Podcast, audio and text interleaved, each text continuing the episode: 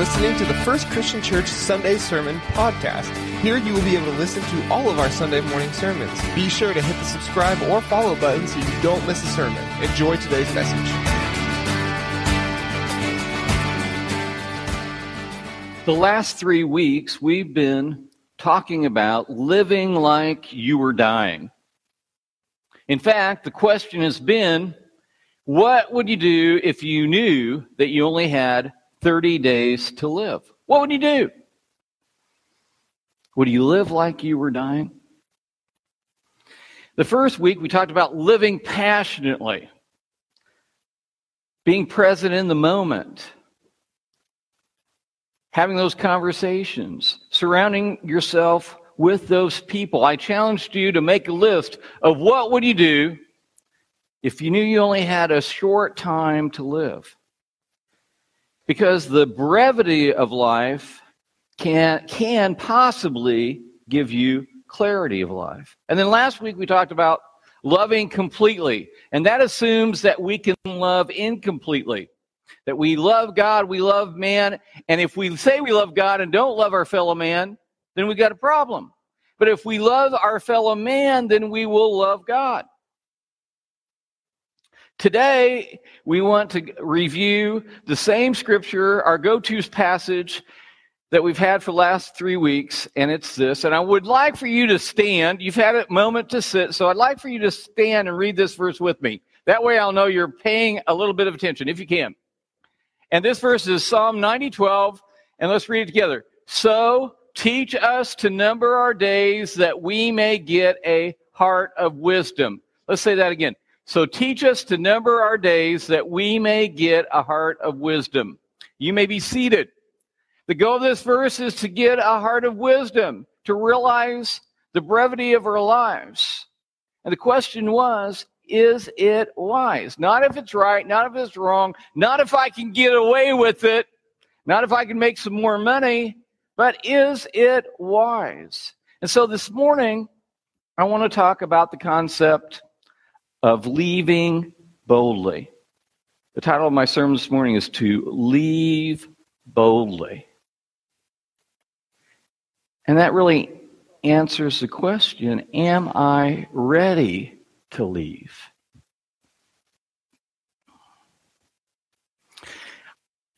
If I'm not listening to Christian music, do you know what kind of music I'm listening to? Country. You are absolutely right. I love country because of its intelligent lyrics and the story behind the song. Don't you? Songs like I, I Miss You, Baby, but my aim is getting better. Or I am so miserable without you, it's like having you here.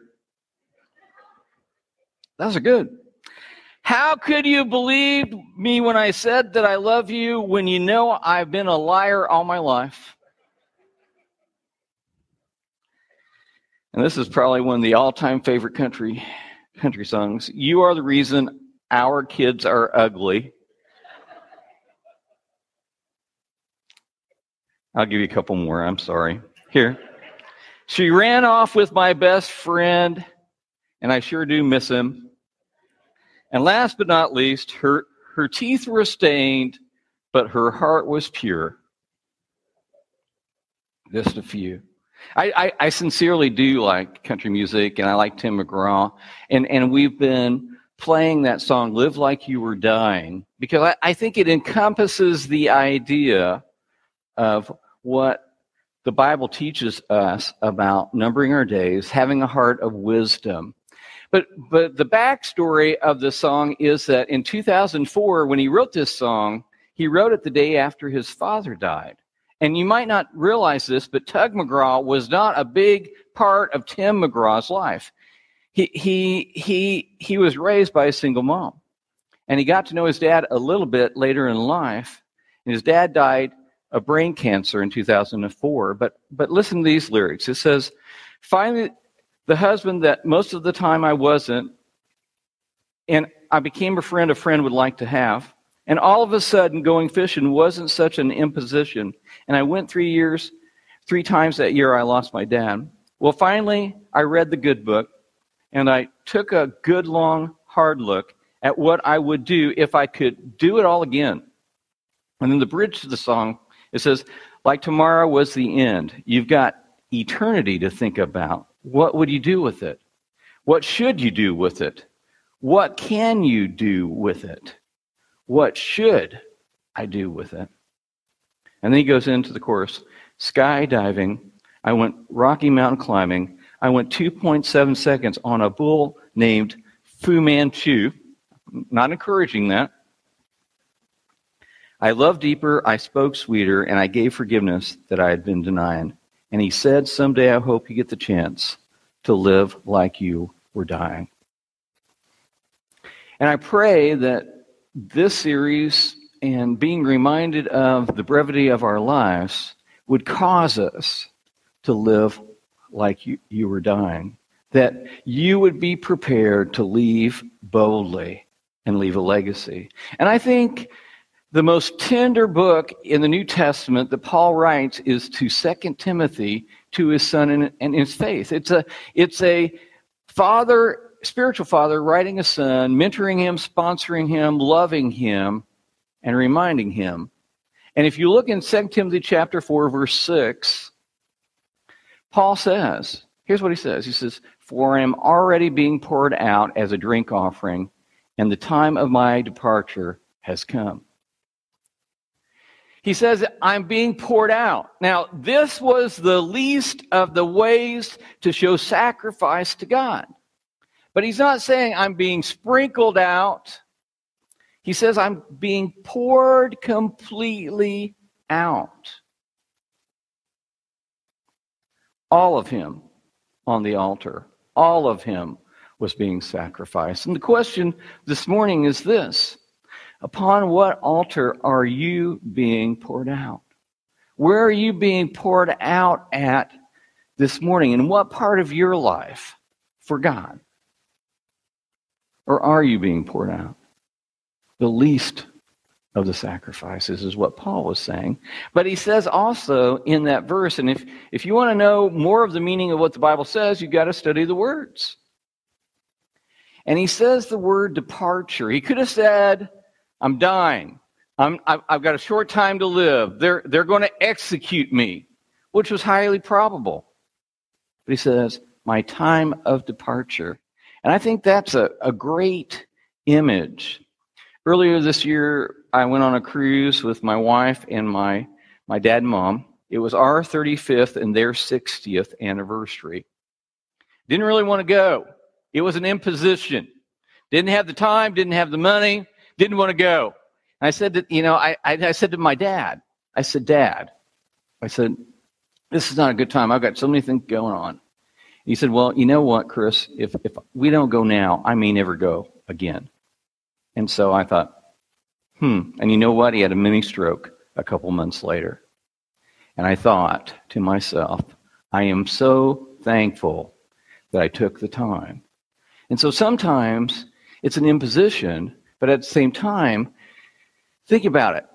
When he talks about departure, this is a beautiful image of setting sail of anticipating a voyage or a cruise and going to a better place. That's what we're looking at here. This is what Paul's writing about is departing. But there's something better. And then he goes on and he writes to the church at Philippi in Philippians 2 or 1 21 through 24, and he says, For me to live is Christ, and to die is gain. If I am to live in the flesh, that means fruitful labor for me, for me, yet which I shall choose, I cannot tell. I am hard pressed between the two. My desire is to depart and be with Christ, for that is far better. But to, remain, to, but to remain in the flesh is more necessary on your account. So Paul is struggling. He says, For me, to die is to be with the Lord.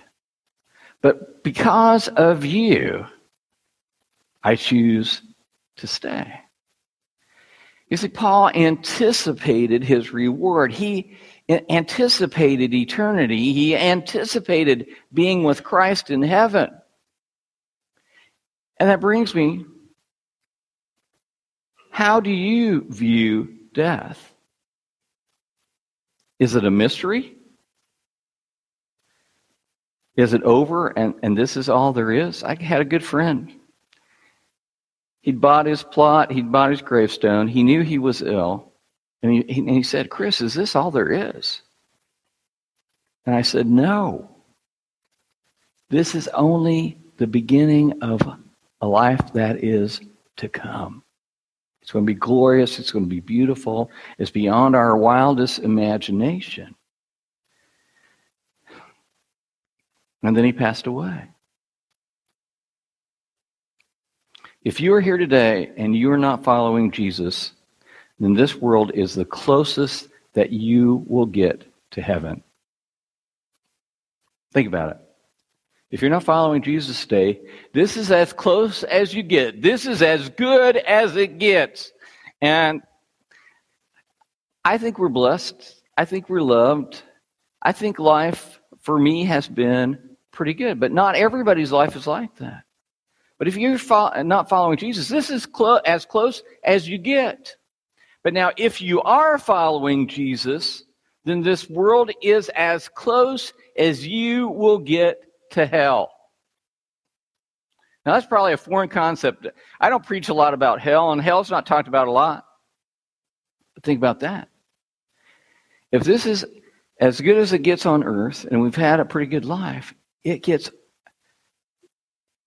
infinitely better. Eternity with God in heaven is infinitely better. Then the Apostle Paul goes on in 2 Timothy 4 7, this is what he writes I have fought the good fight, I have finished the race, I have kept the faith. I was in college, and I had a good friend that had spent most of his adult life in prison. I've told you about him before, and he was teaching me to box. And he was te- teaching me how to block and stay in the fight. But but he also taught me how to take a punch. It was not fun. It was not fun paul saying i fought. I've been knocked down. I've been in the ring. I've shed the blood. I've been bruised. I've been battered. At times i was close to giving up.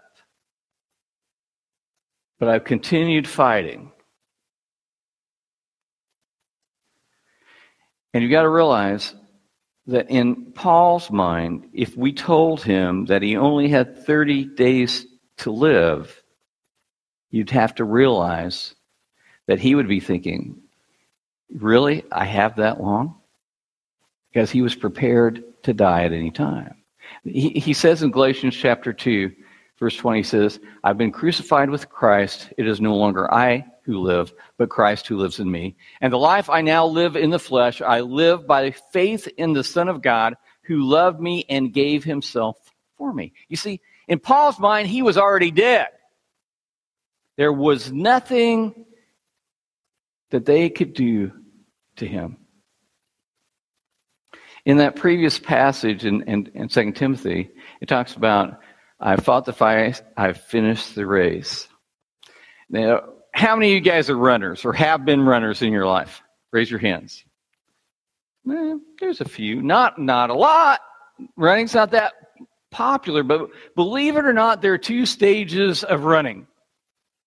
There's a pleasure stage. I went out and ran three miles yesterday. It was perfect weather, a little little drizzly rain, and a little cool, the kind of way I like it. And I ran three miles, and it was pleasurable. I enjoyed it. Life was good. It was like the sun shining, but it wasn't. And I was just running for pleasure. And you can do that, believe it or not. And, and you can run 10, 12 miles if you're in shape and you, you're not running fast, you're running slow, but, but you can enjoy it just to time out outside. But there also is a pain stage of running. Typically, I only go into the pain stage if it's worth my while and it's in a race. Now, the last really serious race I ran was a 5K. It was a, a July Firecracker 5K YMCA. And I, I, typically I show up and I'm a professional prayer. And so I go and I pray. But this time, this time I jumped into the front of the pack in the race and I was feeling pretty good. Pretty proud of myself, by the way. Pretty proud. And, and what always happens before, uh, what happens before the fall? Pride does, doesn't it? Pride always happens before the fall. So I was pretty proud, thinking, I'm pretty good shape. I'm ready to go. And so, like a not very wise person, I take off like a rabbit. And I'm running like, I don't know, five, six, seven minute miles, going out of the Y and then making the downhill on 59. And I'm thinking, man, I'm this is, you know, I'm feeling pretty good. I can't believe it. I'm running really, really fast for me. Then I start going back up the hill toward the park on 59, and I'm feeling it. And people are passing me, and I'm just, you know, I am at my anaerobic threshold. Like I'm ready to quit. I am feeling the pain in my lungs and in my legs. And I'm thinking, I don't even know if I can make it the next two miles because I've just ran like an idiot. So I make it around and I ran an eight minute mile, which is super fast for me. And I, I my goal was to make some eight minute miles. But if I would have ran wisely, I could have made that easily and made the turn. So I'm I'm running through Forest Park and, not really enjoying it, but I'm hoping that I can you know keep it up and not have too bad of a time because in my age group it is very very competitive around here. In fact, I choose not to race a lot of the time because it's so competitive. I mean, you get made fun of if you don't perform well.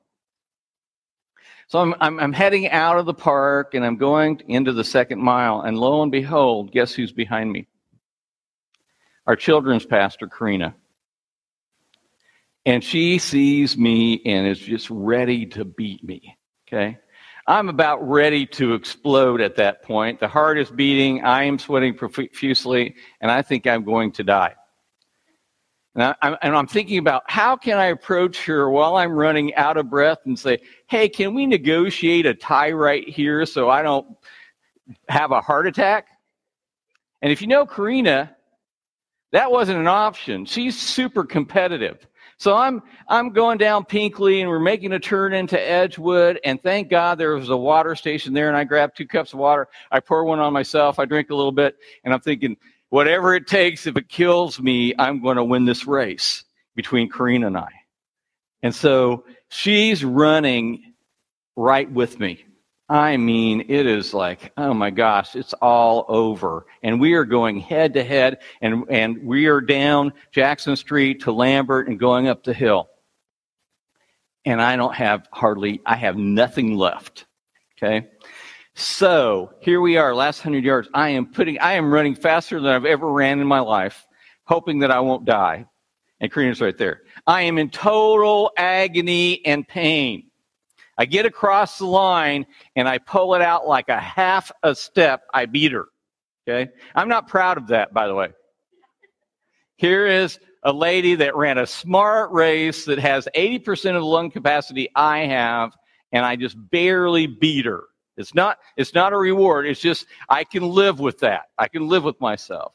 I hug the nearest telephone pole. I have dry heaves. My coward looks at me, who's not here today, and he says, You know, that was pretty stupid. I thought you were going to die. And I say, You are completely 100% right. Running like that is excruciatingly painful. But you know it's part of the race if you give it your all. My question is some of you aren't in the race. Something has happened to you. you have had some people in your life that were hypocritical Christians. You get you you were through a church split or or jaded in church. God didn't do what you thought he should do in, in, in a situation in your life. And either you've started and you stopped or you never got into the race. And I'm just going to tell you that the race is hard. Sometimes it's pleasurable, but other times it's, it's excruciating and it's painful. And the only way we don't blow up is to rely completely on the Lord. And the question is, how are you running the race? How are you doing? Are you going to finish it? Howard Hendricks says there are 2,930 different identifiable people in the Bible. But do you know how many finished well? Only 100 out of the whole Bible. That's not a very good percentage. Then Paul concludes this, and he, and he makes a contrast between two individuals. And, and, and it can be discouraging, but it can be encouraging. Look at verses 9 and 10 of this passage. Paul writes to Timothy, and he says, and, and Timothy's kind of the pastor of the Ephesus, or church in Ephesus, he says, Do your best to come to me soon. For Demas, in love with this present world, has deserted me and gone to Thessalonica. Crescens has gone to Galatia, Titus to Dalmatia. What he's saying here is he's by himself. He's by himself. Now we, we meet Demas in Philippians, and Paul, he's a fellow worker described by Paul. In Colossians, he, he, he says Demas was with him, but here we see a regression where Demas has deserted him. He's no longer in the fight, he's no longer in the race. Paul's been abandoned. And some of us are there. But then in verse 11, Paul says, Well, he says, Luke alone is with me. So he wasn't completely by himself. He says, Get Mark and bring him with you, for he is very useful for me in ministry, or useful to me for ministry. Now, if you remember the story of John Mark in the book of Acts, Mark was probably a nephew or a cousin to Barnabas, Paul's compadre in, in mission work, and Mark abandoned him. And even at that point, after that was all over, Barnabas said, Hey, we need to encourage Mark. Why don't we bring him with us? And Paul says no. And they had a sharp contention, they had a sharp dissension, and they split ways. But here Paul is inviting Mark back into the picture because he was useful for him. See, Paul, Mark regressed, but he turned back around and came back into the fight. And so if you're in, in that situation, maybe you're coming back to faith, re-engaging in faith, just realize that God is going to welcome you back. And, and this is where you ought to be. Paul, if you will, let's step back in that passage to verse 8. He says, I fought the fight, I finished the race, he says, Henceforth there is laid up for me the crown of righteousness, which the Lord, the righteous judge, will award to me on that day, and not only to me, but also to all who have loved his appearing. He says, There's a crown of righteousness that I will be rewarded with. And then you know what, what the saints do in heaven when they're there and they go before the throne of God and worship, they throw those crowns down before the Lord as a sacrifice of worship to Him. My grandmother, some of you knew, knew her, Mildred Gregg, lived here in Brazil all of my life on South 59. She was one of those grandmas that I knew I was loved. I think I told you the story about her buying me gizzards for dinner. I mean, grandma was grandma. I was glad that my kids knew my grandma, their great grandma. She loved them, took care of them, and they say, you know, she was the grandma, the pick, or the number one grandma in their lives. And about eight to ten years before she passed away, we were at a critical point, and she was on a heart pump and we didn't know whether she would live or die. And we were pretty tore up. It was my dad and his sister, my aunt, and I, and we were talking to the doctor, and we were asking about quality of life because we knew if if grandma didn't have quality of life, if she couldn't go 100% and do what she liked, she wouldn't want to stick around. but but they were too tore up, and so I had to ask, well, what are what are her chances?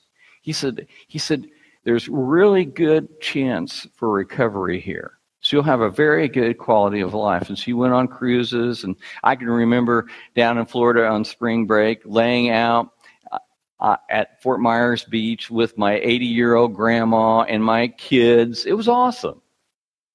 But then she broke a hip eight years later, but, but she was ready. You see, she'd been coming to church, and by her nightstand and, and by her TV stand, there was a Bible.